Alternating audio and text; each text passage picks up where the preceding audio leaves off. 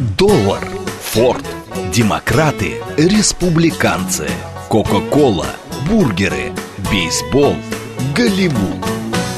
Что такое США и что значит быть американцем?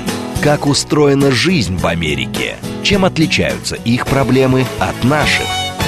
Об Америке без геополитики и военщины в программе Рафаэля Ардуханяна «Америка Лайт». Программа предназначена для лиц старше 16 лет. Добрый день, уважаемые радиослушатели. Радиостанция «Говорит Москва», передача «Америка Лайт». Меня зовут Рафаэль Ардуханян, я автор ведущей этой передачи. Сегодня, как я уже объявлял, мы с вами поговорим о такой игре, которая, ну, буквально, так сказать, заполонила весь мир и известна, наверное, на всех континентах. Монополия. Монополи, как называется как мы ее называем. Старт продаж этой игры начался достаточно давно, говорят, что это 5 ноября 1935 года. Но на самом деле все началось намного раньше. И придумал ее не Чарльз Дэроу, как утверждается, кстати, в самих даже, вот, так сказать, в играх э, написано в аннотациях. И как он сам говорил, что это я из воздуха буквально придумал, вот. Но здесь как раз с полным основанием мы с вами можем сказать «Шерше ла фам» за великим открытием стоит замечательная женщина, которая очень незаслуженно забыта постепенно. И вообще имя-то, собственно говоря, достаточно случайно было обнаружено. Это в 1973 году. Один из адвокатов, когда он вел тяжбу против компании, я потом о ней расскажу, которая выпускала эту игру, он, изучая документы, обнаружил это имя, которое, ну, совершенно же незаслуженно было забито. Тот, забыто. Тот самый случай, ее зовут Элизабет Мэгги. Тот самый случай, когда я отдаю должное феминистической деятельности вот этой женщины. Она была ярая феминистка, дочь известного в те времена журналиста, писателя. Это она изобрела именно, она придумала этот талисман, богатый дядюшка Пеннибакс, вот тот самый дедушка в черном смокинге, с цилиндром на голове. Вот. И это именно ее была, так сказать, идея изначально, которую потом, ну уж извините, так сказать, это мужской мир. Вот. Э, украли мужчины. Причем сделали это совершенно нагло. Обогатились, стали супермиллионерами, а бедная Мэгги в конечном итоге получила всего лишь за свою идею, разработку. Причем это были такие откупные. Э, всего лишь 500 долларов. Ну, не такие уж маленькие деньги, но, конечно же, как вы сами понимаете, это ни в какое сравнение не идет с тем, что получили так называемые, э, так сказать, менеджеры, которые осуществили, развили и, соответственно, поставили на поток эту игру, увидев, конечно, в какой-то степени будущее. Но, тем не менее, тем не менее, Мэгги, Элизабет Мэгги, это именно она. Она дочь известного в те времена издателя газет. Сама с детства увлекалась журналистикой, политикой. В свободное время предпочитала творить. Тогда как раз у нее зародилась идея создать игру, которая будет отражать ее политические убеждения – надо сказать, что это в 1880-е годы в Соединенных Штатах Америки Мэгги была стенографисткой. Это одна из немногих профессий, которые вот такие феминистки. А я хочу вам напомнить, что конец 19 века это было времени, ну, истинных феминисток.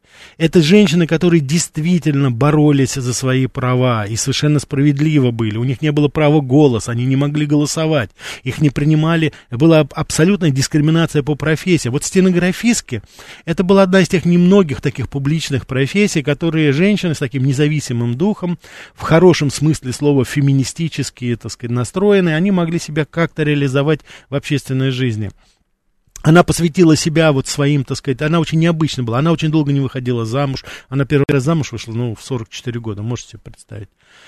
И вот у нее постоянно это было желание, так сказать, творить. Она писала памфлеты, она занималась журналистикой, она выступала в свободное время после трудного дня стенографистского. Можете себе представить, в то время работали 10 часов, она еще после этого умудрялась вечером ходить в любительский театр, и она была актрисой еще, то есть она представляла. То есть женщина была, что называется, на острие социальной общественной жизни Соединенных Штатов. Тогда в Нью-Йорке, в частности, Нью-Йорка и Чикаго.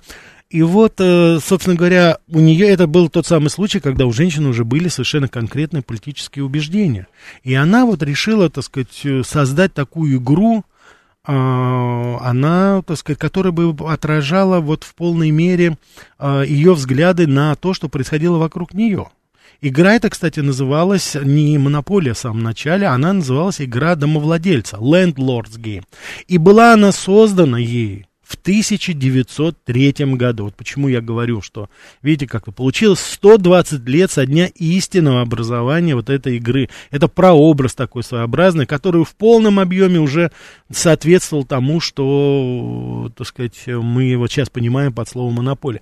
Но парадокс заключается вот в чем. Дело в том, что мужчины, скажем так, которые перехватили инициативу, они всего лишь 50%, а то и меньше той идеи, в какую закладывала эта замечательная женщина, они смогли осуществить только половину ее идей по поводу этой игры.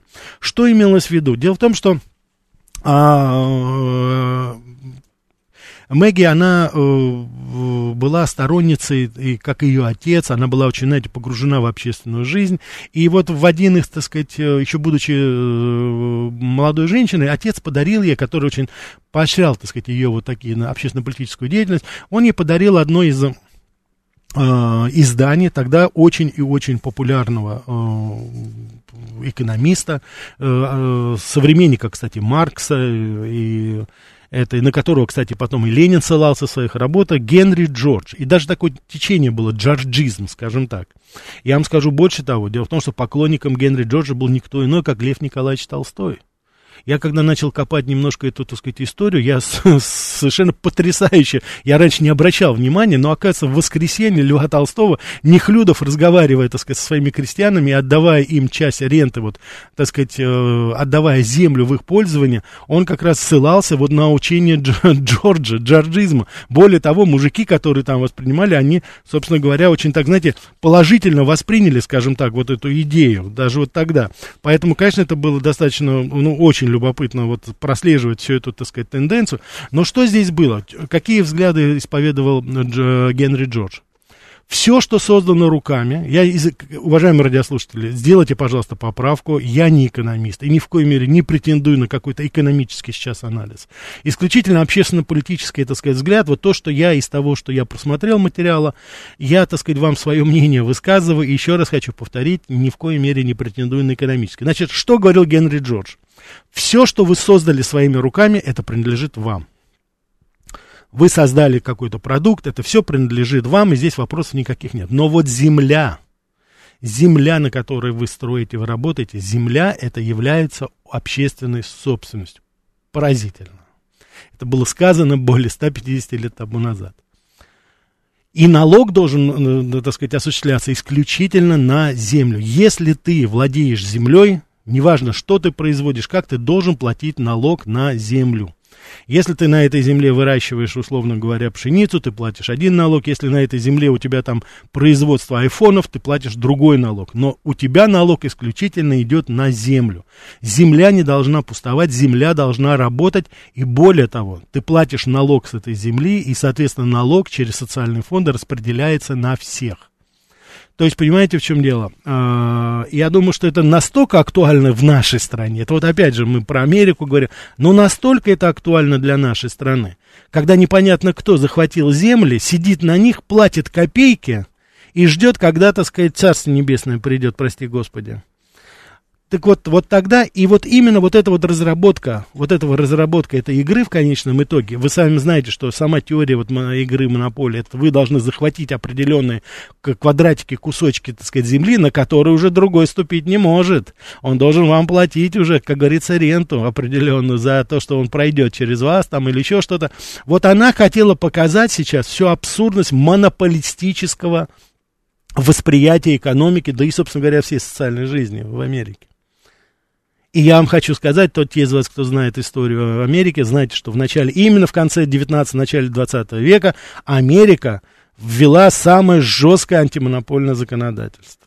Когда были абсолютно тогда растерзаны такие компании, как Standard Oil, э, US Steel, вот эти стальные магнаты. Кстати, жертвами в какой-то степени этого был и Рокфеллер, нефтяной магнат, и небезызвестный Карнеги, стальной магнат.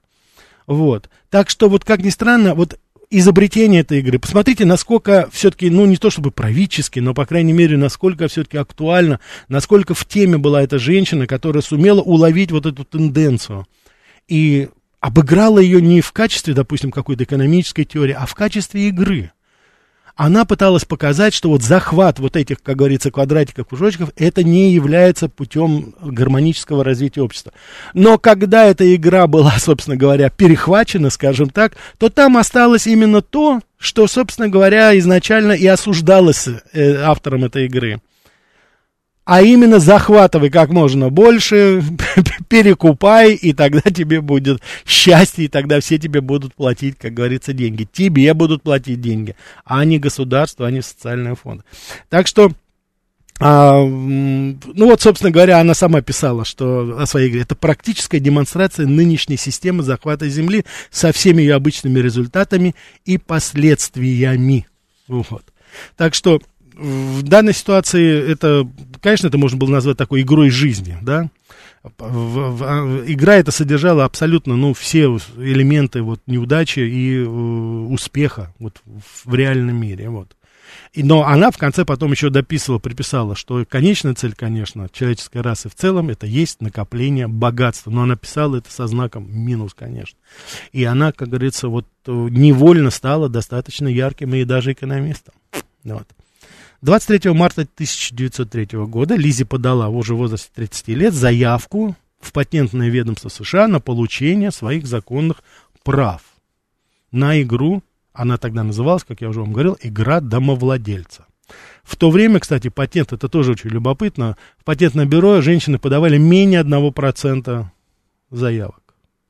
Два года спустя она уже опубликовала другую версию своей игры, она уже тогда связалась с компанией Economic Game Company, вот, стала популярна среди левых радикалов, интеллектуалов в университетских городах, и эта популярность постепенно распространилась вот э, на, на всех. Но вы понимаете, в чем дело? Она не стала народной игрой. Здесь я, конечно, говоря о том, каким образом все это происходило, ну, конечно же, Чарльз Дэрроу, человек, который, ну, так сказать, своровал в какой-то степени, потому что это было совершенно конкретно. Как это было? Значит, в эту игру играл, ну, народ не играл. Это были вот какие кружки, скажем, университетские города, интеллигенция. Они, так сказать, баловались этой игрой. Такой, знаете, если возможно, будет такой, знаете, так сказать, домашний преферанс. Игра, так сказать, для определенного круга людей. И Чарльз Деру безработный, без копейки денег, вот.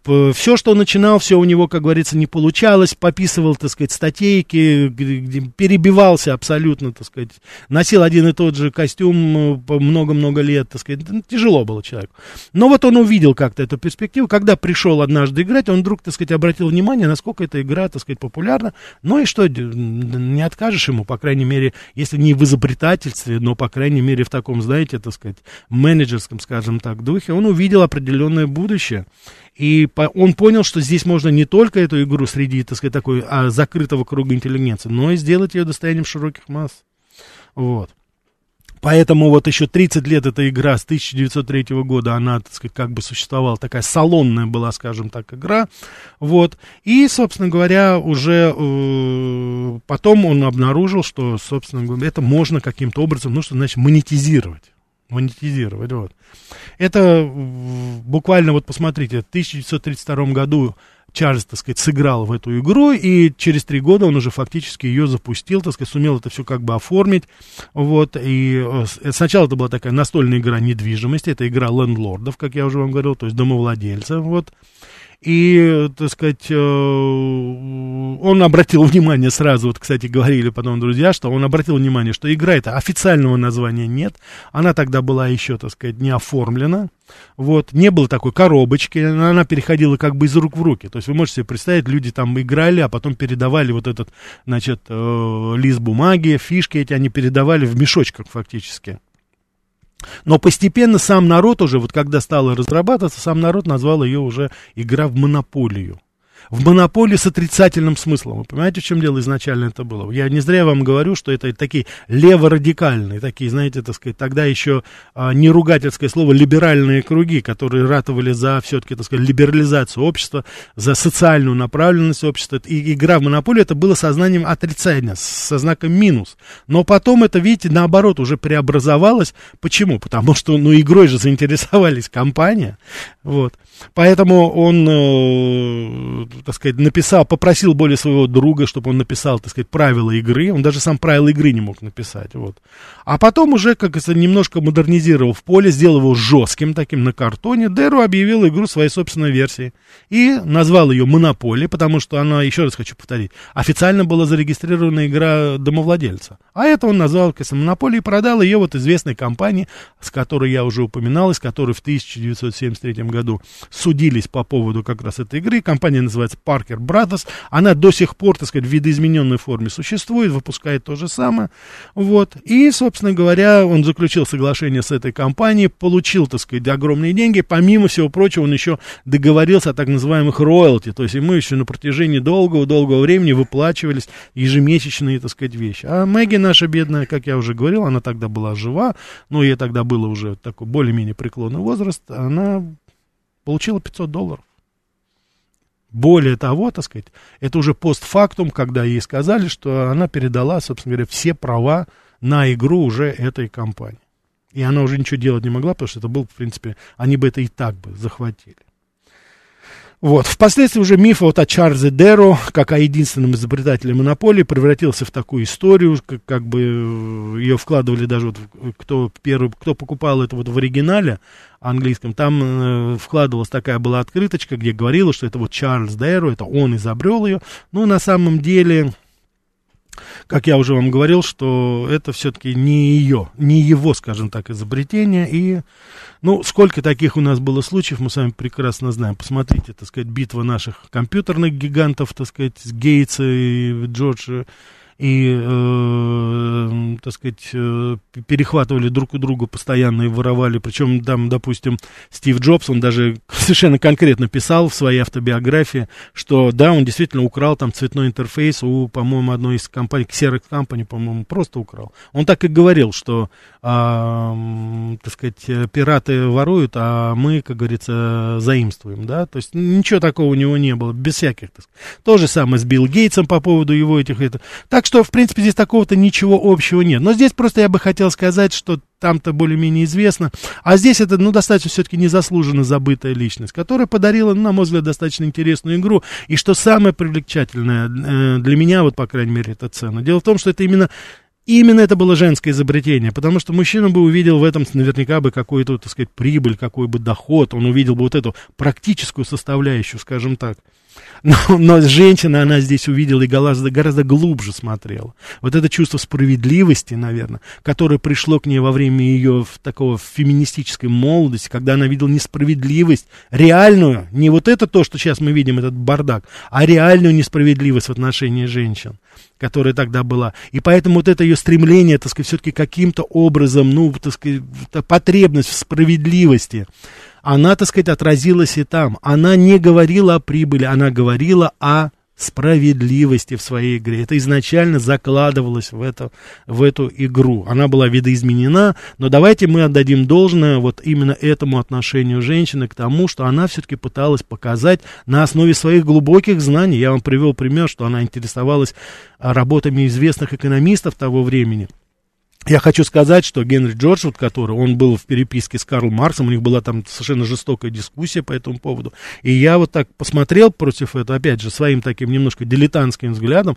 но я бы поспорил бы, на, э, взял бы на себя такую смелость поспорить с аргументацией Карла Маркса. Генри Джордж очень убедителен был в своей вот этой правоте, и я думаю, в какой-то степени потом вот ленинская теория социальных фондов, о которой он говорил, почитайте статью «Развитие капитализма в, Америке, э, в России», вот Ленин то там как раз и говорится очень любопытно о том, что перераспределение перераспределение, справедливое перераспределение, социалистический принцип через социальные фонды. Ну да, ты заработал деньги, ты действительно, так сказать, там, сорвал куш, но это не значит, что ты должен сидеть, почивать, а работай дальше. Ну, в этом же тоже, не только же в этом смысл. Так что, посмотрите, э, очень многие вещи, они вот сейчас, видите, через игру ли, а я думаю, что игра Монополия, она повлияла повлияло на очень многие события. Кто знает, пока нельзя так, знаете, а, официально, скажем так, утверждать. Но я думаю, что сам смысл вот этой игры, он повлиял, наверное, может быть, отрицательно, но я думаю, в какой-то степени положительно, по крайней мере, вот в то время. Так что давайте отдадим должное этой замечательной женщине. Вот. 73 год, я вам говорил, такой был, значит, юрист, профессор экономики, он, э, Ральф Анспач его звали. Он, так сказать, судился с Parker Brothers вот по поводу создания антимонопольной игры. И он обнаружил как раз вот он тогда в 1973 году, то есть 50 лет тому назад, он обнаружил вот эти первые патенты Мэги и корни вот этой народной игры. И он был поражен, он, во-первых, был поражен о том, что абсолютно был извращен смысл игры, а с другой стороны был поражен, конечно, ну, чудовищной несправедливостью в отношении этой женщины, у которой отобрали ее право на славу. Дело длилось, кстати, где-то лет 10. Он это сам делал, и в конце концов Анспач одержал победу, и тем самым поставил жизненно важную роль, оценил эту вот роль Лизи связи в истории этой игры. Только тогда постепенно, постепенно, постепенно дал дело. Но Сейчас вот, так сказать, э, дочернее предприятие, которое выпускает Hasbro, называется э, Parker Bros. Она по-прежнему, вот до сих пор, она не пишет официально и не говорит о статусе Мэгги, заявляя, что, значит, наша компания приписывает Чарльзу Деру официальную игру Монополию, в которую вы видите сегодня. Так что даже вот на официальном сайте производителя я посмотрел, хронология игры «Монополия» начинается не с 1903 года, а с 1935 года. Ну, как говорится, кто платит, тот и пишет историю. Как видите здесь. Хотя, конечно же, мне кажется, это очень и очень несправедливо. Так, не будем забывать, уважаемые радиослушатели, я думаю, что каждый из вас может поделиться своей историей игры «Монополию». СМС-портал 925-8888-94-8. Телеграмм для сообщений говорит МСК Бот. Прямой эфир 495-73-73-94-8. Телеграмм-канал радио говорит МСК. Ютуб-канал говорит Москва. Не знаю, работает он но если работает, то тогда и подсоединяйте, смотрите. Значит, я недавно проверял свою почту в моей странице ВКонтакте, а, и возникло несколько вопросов. Некоторые из вас э, говорили по поводу того, что в передаче, которую я вчера делал, вот по поводу мормонов и нации ислама, э, в записи ли она шла. Уважаемые радиослушатели, передача «Америка Лайт» всегда идет в прямом эфире с моим присутствием в студии. Так что я никогда, так сказать, не допущу того, чтобы там Всякое, конечно, бывает. Может быть, так сказать, будет время, когда мне придется дистанционно выходить, но это всегда живой эфир. Вы на него звоните, вы пишете, я отвечаю. Мы с вами, как говорится, в коммуникационном процессе, поэтому никаких записей, никаких, так сказать, э, там старых передач нет. Другой ракурс, вы писали, что мормоны, мы говорили уже о мормонах, да, но мы не говорили о мормонах вот в этой связи мы не говорили о нации ислама подробно, поэтому я здесь, так сказать, взял на себя смелость немножко по другим ракурсам рассмотреть. Точно так же, как мы, когда с вами говорили, делали передачу о Фрэнке Синаторе, мы слушали Фрэнка Синатора. Но когда мы делали передачу о Суэй, там, об этом стиле мурлыкающем, мы опять же о Фрэнке Синаторе говорили. Но это не значит, что мы говорим только там о Фрэнке Синаторе, потому что, ну как можно говорить о культуре Америки там и не каким-то образом э, не говорить там о Фрэнке Синаторе. Точно так же, как говоря об общественно-политической жизни, но мы никуда не уйдем от того, чтобы в той или иной степени а, упоминать какие-то организации, какие-то, так сказать, э, сообщества, потому что, ну, это, как говорится, само по себе. Так, 2036. Рафаэль, а вы любите играть в монополию? Вы знаете, сейчас в последнее время не играю, некоторые другие есть любопытные игры уже появляются, но люблю так за семейным, семейным кругом поиграть, э, вот, э, но сейчас пока не играю, вот. Ну, 18-12. Где купить игру Монополия? Никита, ну, немножечко проявите фантазию, господи, ну, наберите. Я убежден, что в любом маломальске э, магазине, который этим занимается, вы найдете не один вариант, может быть, даже этой игры. Так что здесь уж, как говорится, немножечко, как говорится, проявите и свое собственное инициативу, скажем так. Сейчас я предлагаю вам послушать интереснейший выпуск новостей вместе со мной. А после перерыва опять продолжим про игру «Монополия». Что такое США и что значит быть американцем? Как устроена жизнь в Америке? Чем отличаются их проблемы от наших? Об Америке без геополитики и военщины в программе Рафаэля Ардуханяна «Америка. Light». Добрый день еще раз, уважаемые радиослушатели. Радиостанция «Говорит Москва», передача «Америка Light». Меня зовут Рафаэль Ардуханян. Сегодня мы с вами говорим о монополии, об игре монополия, вернее, то, как ее понимают, я думаю, что очень многие из вас до сегодняшнего момента понимали, но вот я думаю, что я в какой-то степени определенную новеллу все-таки внес, вот судя по вашим сообщениям, что действительно вы не знали о том, что автор игры Лиз Мэгги, она задумала совершенно другое. Это не была игра по захвату, по приобретению, а эта игра как раз целью ставилась как раз наоборот. Показать, что вот такой бездумный захват земли, он ни к чему хорошему не ведет. Так, давайте у нас полная линия возьмем. Да, слушаю вас. Рафаэль, добрый день, Ростислав, слушайте, да, рад.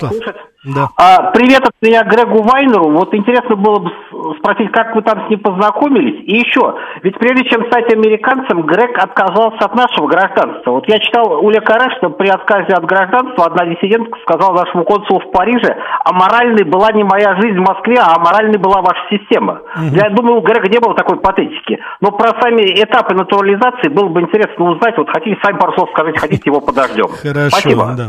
Ну, да, как всегда, по теме. Спасибо, Ростислав. А, значит, э, Грег отказался, да, действительно, но он отказался от гражданства Советского Союза. Я напомню, что Грег уехал там в конце 70-х.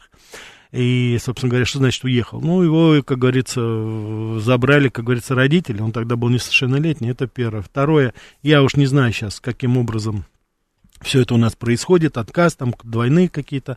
А познакомился я с Грегом вот точно так же, я когда работал журналистом, там он был ведущим на очень популярной радиопередаче, и он, вот как я его сейчас приглашал, он пригласил меня, раз пригласил, два, а потом уже мы, как говорится, такой тандем небольшой сделали, только вот разница была в том, что Грег был ведущий, он был там диджакеем, это было русское радио, называлось оно по-разному, Надежда, потом Давидсон радио, там по-разному, оно переходило из рук в руки, перекупалось, но передача контакта и Back in USSR, она была популярна, и Грег ее вел, так сказать, это. Помимо всего прочего, Грег занимался еще бизнесом, у него была достаточно такая успешная фирма. А, вот, и вот, собственно говоря, ему помогал, так сказать, помогал это вот поддерживать и бизнес свой, и, так сказать, он вел, так сказать, передачу там. Это вот так мы, как говорится, познакомились. А, так, а, Роман пишет, добрый день, Рафаэль, Металлика выпустила свою версию Монополии, она у меня уже есть, группа тоже отстегивает роялти компании Hasbro за использование названия. Безусловно, все, что связано с игрой, это, э, все это перечисляется компании Hasbro, да, которая, так что здесь все права, они куплены, перекуплены, но я вам хочу напомнить, куплены за 500 долларов. Вот, деньги, может быть, и немалые, но, согласитесь, не соответствуют. Да, слушаю вас. А, добрый день, Рафаэль. Да, да. Меня зовут. А, спасибо что за тему, очень интересно. Спасибо вам. Помню, что, что у меня у самого есть монополия лет пять назад подарили, сыграл раза два. Надо достать, пыль стряхнуть. Кстати, там уже это самое, бумажных денег нету, что интересно. Ну, а вот видите, там как, да, прогрессирует все, уже, да. Да, там уже карточки, все это она сама все считает за тебя. Вот. А, такой вопросик у меня будет. Скажите, а вот в то время, когда она появилась, настольные игры вообще вот так, такого плана, они уже были популярны? Или монополия дала толчок вот там тысячам игр, которые есть сейчас? Угу. Или и просто вот интересно, действительно. Я понял, да, да, да. Значит, ну, помимо карточных игр, которые, как вы сами понимаете, они были очень популярны, нет, были лото, Лото, потом которое получило свое, как говорится, такое американское продолжение в виде игры Бинго, которые до сих пор играют. Ну, я вот сколько был, я ни одного штата не помню, который я проезжал, везде там есть такие объявления, бинго игра, бинго, бинго, бинго. Но в основном пенсионеры, это лото, лото это было самое разнообразное. Потом были различные, там, знаете, спиритические какие-то такие были игры, там друг другом сидели, передавали фанты, то есть э, уже такие хорошо-хорошо забытые, скажем так, но тогда только вот такие вот игры, собственно говоря, и настольные были. С передвижением фишек, с передвижением этим, там, кто быстрее, это было, да, тогда еще. Но согласитесь, Монополия это та игра, которая, ну, это, я считаю, это такой качественный шаг вперед был. Потому что это игра, где надо было не просто, так сказать, бросать фишки и двигать, так сказать, отчитывать, а здесь надо было думать, где, куда ставить, как приобретать, то есть здесь это было достаточно уже, ну, я не знаю, вообще это вот очень любопытно, хорошо, что вы вот этот вопрос задали, я беру на себя смелость сказать, что это, наверное, первая научная игра, ну, экономически научная игра, но это, безусловно, научная игра. Тем более, вот я еще раз хочу повторить, что меня а, удивило, вот действительно удивило, насколько прозорлива эта женщина, Лиз Мэгги, как она это увидела, увидела опасность, то есть она экономическую основу сделала для этой игры. ну, вот в моем понимании, это, ну, как минимум, это Нобелевская премия, потому что здесь она в популярной форме объясняла, или, по крайней мере, пыталась объяснить совершенно э, фундаментальные экономические законы, над которыми мы сейчас работаем. Я хочу сказать, что в очень большой степени идеи, вот, допустим, вот джорджизма как такового, да, и, естественно, говоря, перенял и Генри Форд в свое время он тоже, так сказать, вот эту систему свою, как говорится, когда разрабатывал, э, э, сокращая и э, рабочий день для рабочих своих, и, так сказать, гарантированную оплату, то есть он тоже в очень большой степени вот все-таки считал себя ответственным за это, поэтому он был настолько успешен, популярен.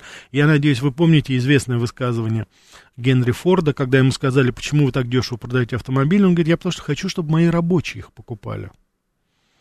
То есть вот посмотрите, здесь э, так сказать, вот э, система, как говорится, там, с одной стороны, распределение, э, справедливого распределения богатства, а с другой стороны, Генри Форд, он, так сказать, первый вот эту идею вообще, так сказать, она немыслима была тогда, в начале 20 века, чтобы рабочий покупал машину, да, это машину покупают только, так сказать, очень богатые-богатые люди, и не просто, а очень богат. А вот эта вот массовость, это тоже, я думаю, что здесь тоже влияние определенное оказало, по крайней мере, он, а, не, я не нашел ничего, что говорил Генри Форд о монополии, но вот именно о Генри Джорджи, экономисте, который повлиял и на Лис Мэгги в создании монополии, и на самого э, Генри Форда, а Генри Форд был достаточно, скажем так, э, серьезный человек, чтобы на него повлиять. Ну, говоря о Генри Форде, я, конечно, не могу сказать, не сказать, что в экономике, там, в бизнесе, конечно, этот человек был действительно знатная фигура, но то, что он политические заявления антисемитские совершенно мерзейшие сделал, это тоже надо сказать об этом, и это, конечно, не делает ему никакой чести.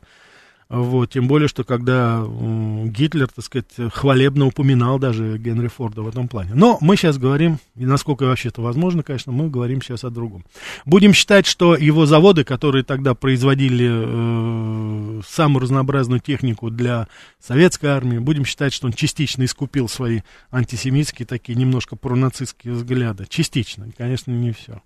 Так, еще раз напоминаю, смс-портал 925. Сейчас я буду отвечать на вопросы, уважаемые радиослушатели, и, сообщения ваши тоже. Будем 925-88-88-94-8. Телеграмм для сообщений говорит МСК Бот. Прямой эфир 495-73-73-94-8. Телеграмм-канал радио говорит МСК. Ютуб канал говорит Москва. А, значит, то, что у нас касается еще, э, то, что я хотел сказать, значит, да, вот вы здесь спрашиваете, в 44 года она только вышла замуж. Детей у нее не было, вот, она вдовела достаточно быстро, к сожалению. То есть, как бы с личной жизнью особо у нее не получалось. До конца своих дней она была достаточно, как бы, ну, как я уже сказал, о ней вообще мир узнал только в 1973 году вот ее уже не было, и, конечно же, невозможно было отдать должное, скажем так, вот тому, чего, что, что, что изобрела, что изобрела, так сказать, эта женщина, да. Так что здесь, конечно же, ну что делать, вот так сложилась, так сказать, судьба. Не всегда, так сказать, изобретатели доживают до своего звездного такого, скажем, часа, да.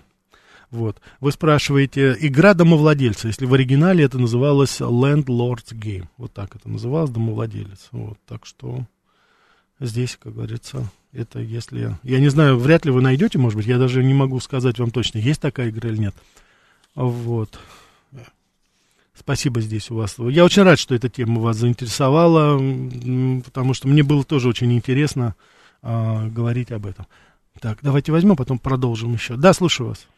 А, добрый день. Да. Это Виктор 26 Да, Виктор, здрасте. Подмосковье. Уважаемый Рафаэль, сегодня я был на Таганке, и там вроде, э, бро, э, само, как и показали, 500, 500 купюру долларов.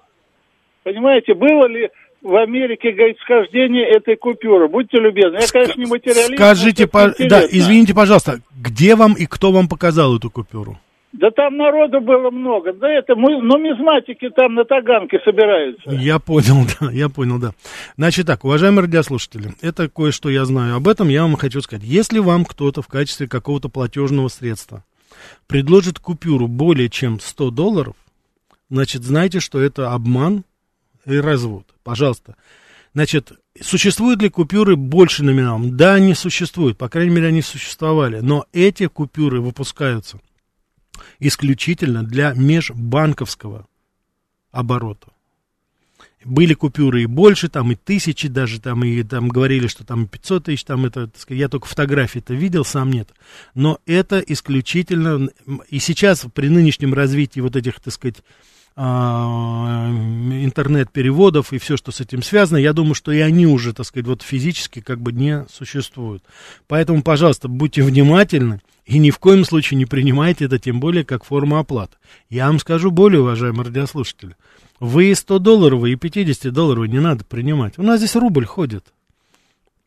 Так что, пожалуйста, так сказать, э, давайте мы немножечко, так сказать, так, знаете, э, остынем и э, немножко давайте проявим определенную такую мудрость и будем немножко игнорировать валюту, которая недружественна нам страны. Ну, с какой стати? Здесь это должно быть вот в такой форме. Так что при всем, при том, что нам, конечно, наш финансовый блок постоянно подбрасывает самые разнообразные сюрпризы, не будем, конечно, отрицать это, но тем не менее это не основание, чтобы скатываться в такие какие-то очень, так скажем, очень и очень двусмысленные ситуации там с какой-то другой валютой там или еще что-то. Так что давайте будем поспокойнее. Так что, уважаемые радиослушатели, особенно на Таганке, если увидите опять что-то подобное, вот, отнеситесь это, пожалуйста, как исключительно, вот, э, наш уважаемый радиослушатель сказал, что это нумизмат, там, по-моему, значит, магазин, но это как бы, вот, так сказать, такой, знаете, э, научный, скажем так, интерес, если у кого-то есть, то, пожалуйста, проявляйте, и самое главное, ни в коем случае не вступайте в какие-либо финансовые отношения с такими очень, очень, очень непонятными, скажем так, а, денежными знаками, которые могут быть все что угодно. А то там неожиданно у нас появляются там доллары с Микки Маусом, еще, знаете, там самые разнообразные есть, а, так сказать, непонятные совершенно вещи. Так что не, не поддавайтесь, пожалуйста, на эти провокации. Давайте с рублем работать. Тем более сейчас я слышал, у нас там какие-то новые купюры выпускают. Вот. Ну, хорошо бы еще, чтобы не только по форме наши рубли были красивые, хорошие, привлекательные, но еще и по сути, чтобы они были привлекательные. А сделать это можно только одним способом. Надо уважать свою валюту. Это я сейчас к нашему правительству больше. Госпожа Набиулина, Силуанова, вот, и, и же с ними. Надо уважать свою валюту, надо уважать свои деньги, деньги своей страны это не финансовый, и уж не только, и не столько даже финансовый инструмент. Это высокая политика. И вот чтобы люди не искали, не смотрели и не заботились о каких-то других формах валюты, надо, чтобы своя валюта была, чтобы ее уважало правительство свое собственное. А то, как с ней сейчас поступают, так сказать, скачет непонятно как, еще недавно было 50, 60, сейчас 100, сейчас вниз, вверх. Это показатель я уже даже не знаю, чего показатель. Но то, что это показатель некомпетентности, не профессионализма нашего финансового блока, это сто процентов. В моем, по крайней мере, понимании этого. Потому что можно там финансово, конечно, говорить, и президент даже наш отмечает там это, что на, э, Центральный банк там что-то регулирует. Может быть, он финансово, может быть, что-то регулирует. Но почему никто не смотрит на те политические последствия и политический урон, который наносит вот такая, такое обращение с нашей валютой? Вот кто-нибудь вообще вот у нас в Министерстве финансов, в банке, есть хотя бы один человек, который скажет, послушайте, ну да, хорошо, может быть, так сказать, это так и есть. Но политически это нельзя делать.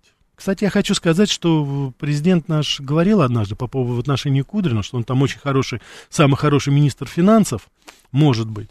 Но никто не отменял социальную составляющую нашего государства. Это вопрос доверия. Верим мы, допустим, или нет. Поэтому, с одной стороны, ну, я как не специалист говорю вам там, да, долой доллары, давайте рублями заниматься, но мы же с вами прекрасно понимаем, что вот подобными шагами наше правительство говорит совершенно другое. Хранить в рублях, мне кажется, не так уж и выгодно, надо в чем-то в другом хранить. Вот все эти, вот когда вот так вот у нас, так сказать, скачет курс, то это, в принципе, это вот э, наши уважаемые финансовые гуру, они должны просто выйти, э, чтобы они понимали, так сказать, что означают их шаги, вот вербализировать. Это они выйдут и скажут, послушайте, э, с рублем все не в порядке, храните деньги в чем угодно, юани, евро, доллары, только не в рублях, потому что неизвестно, мы понятия не имеем, что будет завтра. Вот у нас тут господин Греф недавно выступил, он, как всегда, у нас такой оптимист. Он говорит, да не волнуйтесь, все нормально. Доллар скоро будет 90 рублей. Гуляй, ребята! Праздник. Он, наверное, ожидал, сейчас все будут чепчики бросать в воздух. Ура! Да здравствует Греф! Так это не работает. Так это не работает. Это к вопросу о профессионализме, это к вопросу о том, что люди все-таки должны э, следить за этим, смотреть. Потому что, кстати, вот мы сейчас возвращаясь к нашей теме, к этому, вот обратите внимание, чего никогда не отнимете у американцев. Для них это всегда состояние доллара, это был приоритет. Они войны начинали, когда кто-то посягает на его величество доллар. Вы думаете, почему произошла трагедия в Ливии, в Ираке происходит? Что такого сказал в свое время Каддафи и что такое в свое время сказал Саддам Хусейн, что их просто смели, причем буквально растерзали, убили, повесили, казнили, чертали, все абсолютно. Я хочу напомнить, что Ирак и Ливия это были наиболее благополучные страны Ближнего Востока и Северной Африки. Самые благополучные были. Кто хотя бы иногда контактировал вот с выходцами оттуда, кто учились, это, это, это были самые продвинутые светские, я еще раз хочу повторить, режимы. Они были сметены. За что? А потому что они посягнули на его величество доллар. Потому что Хусейн а, э, и Каддафи в свое время сказали, что мы теперь, ну, естественно, это нефтяные страны, мы с вами прекрасно понимаем. Ливия была основной, ну, кстати, остается основной, один из основных поставщиков и газа, и нефти в Европу, Ирак то же самое. Они посягнули на его величество доллар. Сказали, что давайте производить расчеты в другой валюте.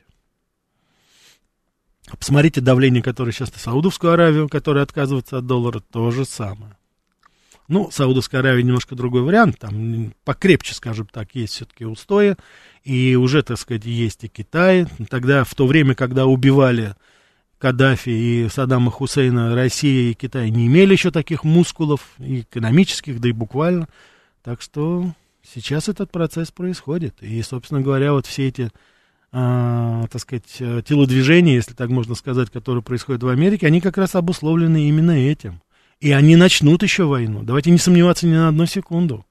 Я сейчас говорю об этом со знаком минус, конечно, но я хочу просто подчеркнуть, надо понимать политическую значимость валюты и денежных средств страны. Рубль – это политика, рубль – это нечто, чем мы можем влиять, может быть, даже еще в большей степени, чем наши передовые виды вооружений. Нельзя так относиться. Надо относиться к рублю точно так же. Такая же, это такое же оружие. Это не то, что гипер, это гипер-гипер-гиперзвуковое оружие наше. К нему надо так же серьезно относиться, как мы относимся, и совершенно справедливо, к нашим обычным и, так сказать, необычным видам вооружений. Это, это наша валюта, это наше оружие.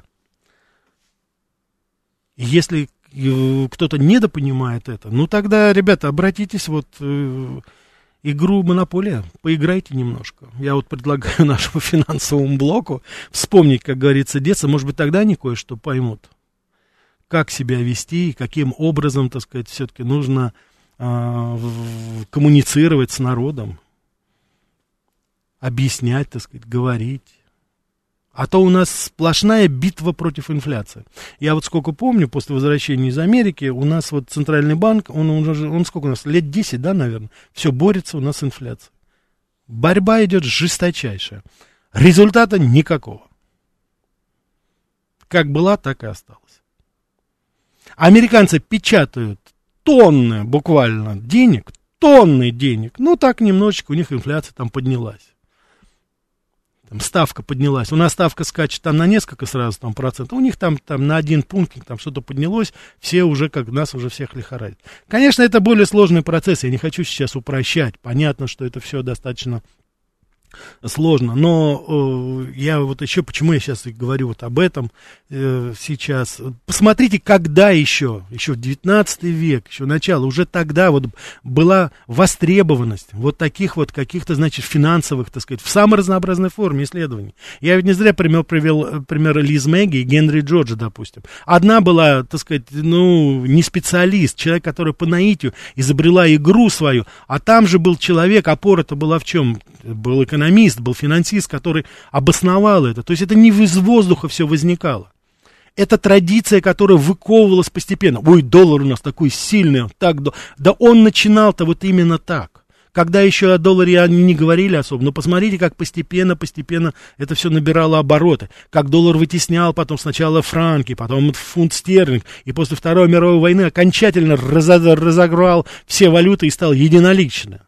Там одно время, так сказать, помимо всего прочего, там еще что валовый продукт, там обеспечение было там порядка 70% всех транзакций было в долларах уже тогда. Сейчас, слава богу, уже снизилось, меньше 50, но в любом случае. Это же все прекрасно понимают, насколько это важно. Насколько это все важно. А мы сейчас радуемся, что там доллар замещаем юанем, допустим. И радуемся. Ну, как здорово, хорошо.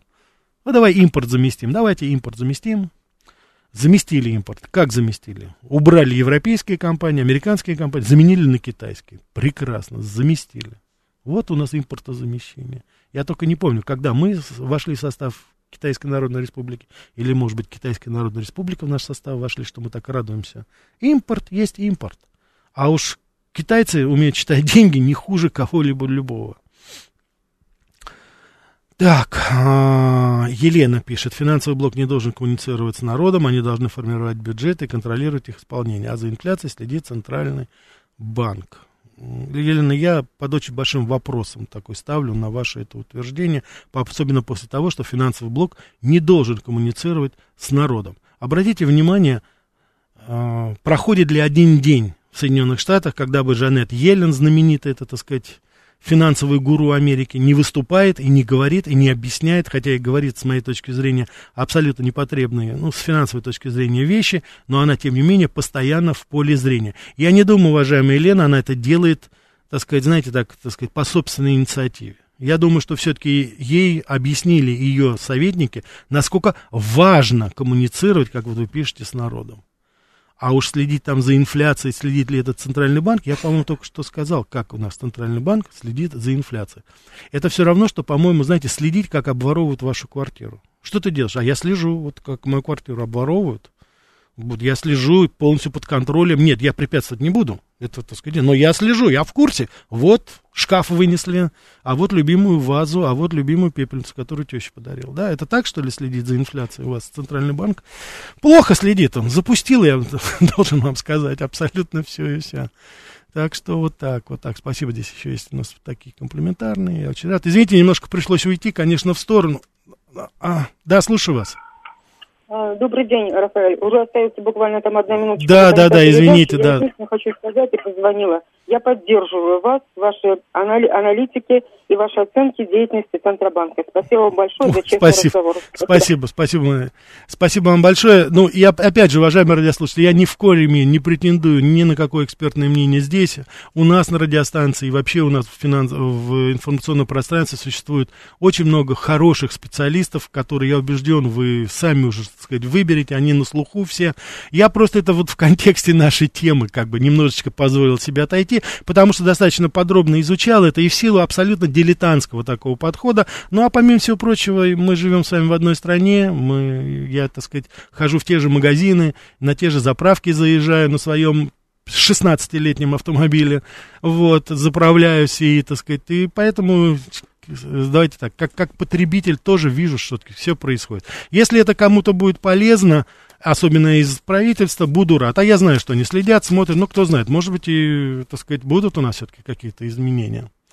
Спасибо вам большое, извините, сбрасываю звонки. Будет следующая неделя, будут следующие темы, будут следующие передачи. А вам всего самого-самого доброго.